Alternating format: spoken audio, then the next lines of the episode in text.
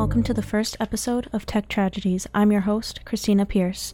First, we'll start with an excerpt from the Daily Beast.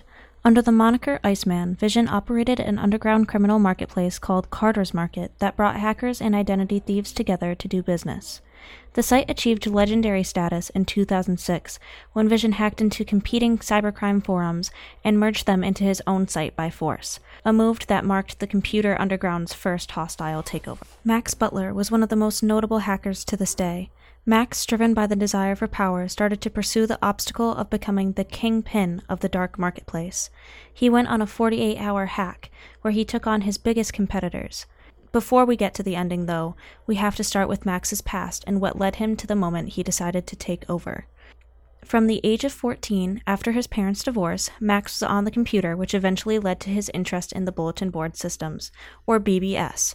The BBS was the primary kind of online communication and community through the 1980s and early 1990s, before the World Wide Web came into play. BBSs are normally dedicated to a certain subject, and as you can imagine, Max was most interested in the technology bulletin board systems. From there, his interest was sparked, and he started reading the online magazine Phrack. The Phrack magazine was a popular online magazine for hackers. The magazine was first published on the 17th of November in the year 1985 and was issued on the Metal Shop BBS.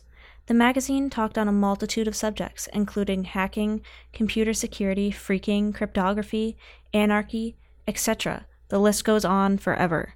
Phrack was fundamentally a how to guide for upcoming hackers and those interested in computers.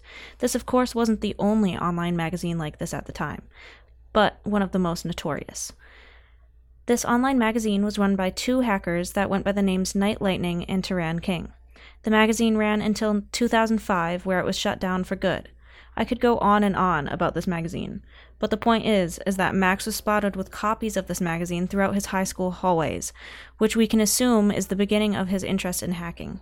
Max was a troubled kid from the start, and in high school he was creating mischief, breaking into his high school and writing messages on the chalkboard. He also had a violent past, and he saw jail time in 1991 for five years after strangling his current girlfriend. Max did his time, and when he got out, he tried to turn a new leaf and start over, under a new name, Max Vision. He moved in with his father and started working numerous part time technological support jobs. He found interest in the IRC, or Internet Chat Relay, which he illegally downloaded wares on. Wares, spelt W A R E Z, are software that has been illegally copied and distributed in some way. These illegal downloads were being traced by an internet service provider, which traced all the uploads Butler put in an unprotected file transfer protocol server. These uploads were using a large majority of CompuServe's bandwidth. After this, he moved to the Bay Area where he met other Idaho tech geeks whom he rented out a mansion with, decking the place out in high performance gaming rigs and running Cat 5 cables throughout the halls. Max wasn't out of the deep end yet, though, and CompuServe came back for more. The Publishers Association filed a $300,000 lawsuit against Butler for his unauthorized spread of software from CompuServe. He settled the case for $3,500 and free computer consulting. Max started a consulting business as a white hat hacker. He performed penetration tests for corporate clients he was successful, and it's necessary to mention Max was making $100 an hour hacking for corporations. For Max, though, it just wasn't enough. He missed the thrill of the private networks he used to lurk on. In 1998, he ended his white hat activities when an irresistible opportunity fell at his feet. Internet experts had found a security hole in the bind server named Daemon. The bind server is a software collection of tools which includes the world's most widely used DNS server software. The bind server is actually intended to serve as a reference architecture for DNS software. The hole that was identified, if left unpatched, would allow hackers to take control over hundreds of thousands of machines. Butler entered the federal sites to fix the error, and of course left a malicious backdoor for his way back into government and military networks. As soon as his backdoor was done installing, his computer screen was covered in alerts from military bases, nuclear labs, the U.S. Departments of Commerce, Transportation, and even the National Institutes of Health. It wasn't long until his pop up notifications were traced back to him. He was sentenced to three years in prison, but only served 18 months in Taft Federal Prison. Of course, Putting criminals together in the same place of living doesn't always work out in the government's favor. According to the California Department of Corrections and Rehabilitation, once someone has been in prison, recidivism rates become higher, sitting at a rate of 60% chance of reoffense after release in California.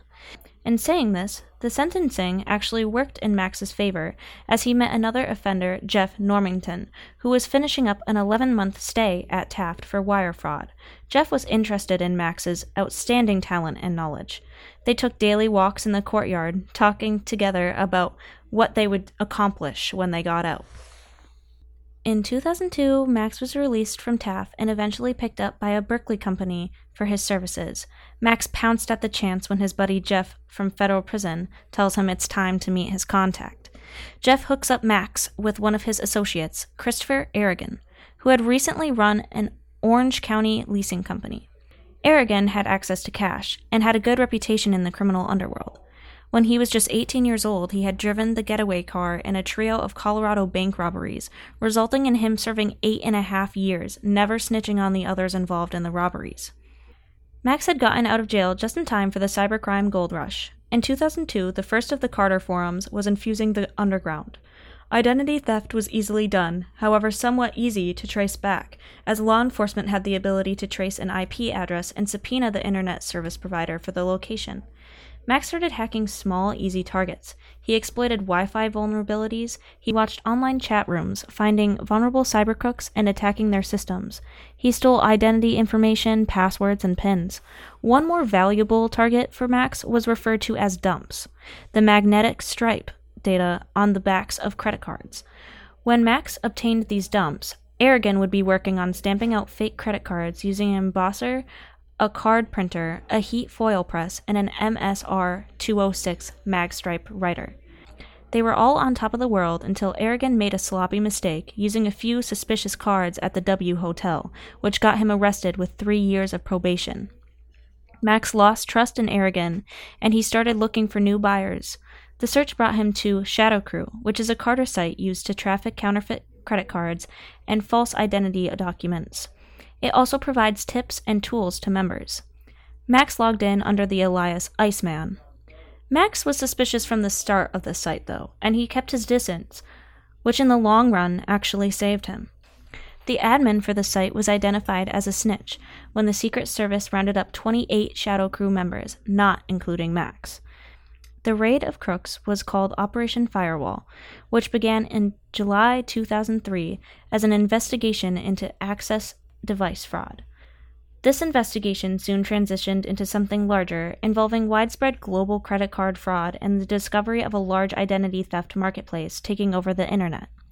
The U.S. Secret Service Electronic Crimes Task Force and its law enforcers identified members not just from Shadow Crew, but other fraudulent forums such as CarderPlanet and Dark Profits.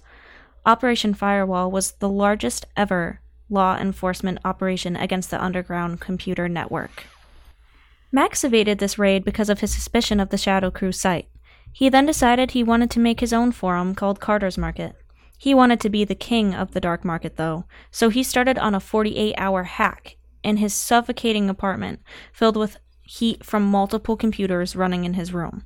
He hacked all four of his biggest competitors and redirected the users of those sites to his website. Max left the other forums crippled for a long time. Carders Market came out on top with a 6,000 plus strong user base. In 2002, a change came about, and the FBI started to close in on these darknet forums. FBI Director Robert Mueller had declared hacking activities as the second priority of the FBI, just below terrorism. The feds started arresting buyers of credit dumps, and of course, people started talking. They worked their way up from buyers to sellers and finally to admins of Carders Market. It all snowballed when they caught Christopher Aragon, Max's partner in crime. Aragon wouldn't cooperate, but his records exposed business with numerous people involved. After further investigation, the FBI knew a few more details, including the location of the anonymous admin, Iceman. He lived in Oakland, San Francisco. The FBI started monitoring all the IP addresses that visited the Carders Market site. They narrowed down the logons to one particular residential block where Max Butler was located. He was arrested in 2007 for the operation of the Carders Market site. After pleading guilty to two counts of wire fraud and the theft of nearly 2 million credit card numbers, these credit card numbers were used for $86 million in fraudulent purchases. Butler was sentenced to 13 years in prison, the longest sentence ever given for hacking charges in the USA at the time. He was featured on the TV series American Greed and was the subject of Kevin Poulsen's book titled Kingpin. It goes into a thorough deep dive into this story. In an upcoming episode, the author Kevin Poulsen will be featured, so it might be interesting to look into this book. Thank you for listening.